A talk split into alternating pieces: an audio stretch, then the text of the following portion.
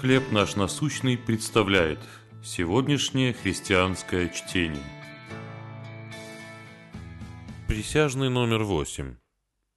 Книга Исход, 23 глава, 2 стих. «Не следуй за большинством на зло».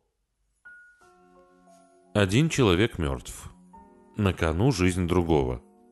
Мрачно произносит судья в классическом фильме 1957 года – 12 разгневанных мужчин.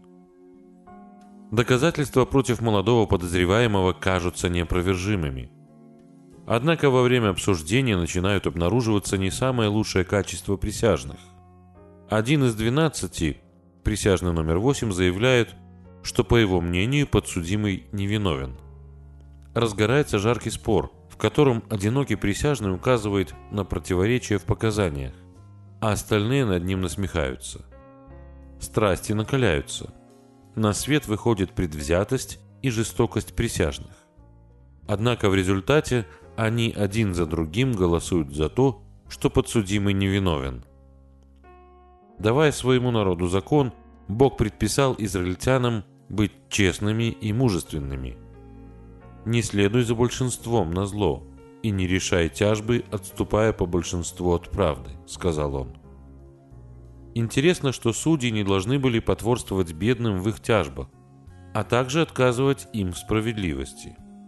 Бог, праведный судья, требовал честного отношения ко всем. В фильме «12 разгневанных мужчин» второй присяжный, согласившийся, что подсудимый невиновен, говорит первому «Нелегко стоять в одиночку под насмешками других. Но именно этого ожидает от нас Бог – Присяжный номер 8 смог непредвзято рассмотреть факты и осознать ценность отдельного человека. Под водительством Святого Духа мы тоже можем твердо стать за Божию истину и возвысить голос в защиту бессильных. Почему вам трудно идти против толпы? Где Бог призывает вас вступиться за истину и справедливость? Небесный Отец, помоги нам являть миру Твою любовь и твердо стоять за твою истину. Чтение на сегодня предоставлено служением «Хлеб наш насущный». Еще больше материалов вы найдете в наших группах Facebook, ВКонтакте, Инстаграм и Телеграм.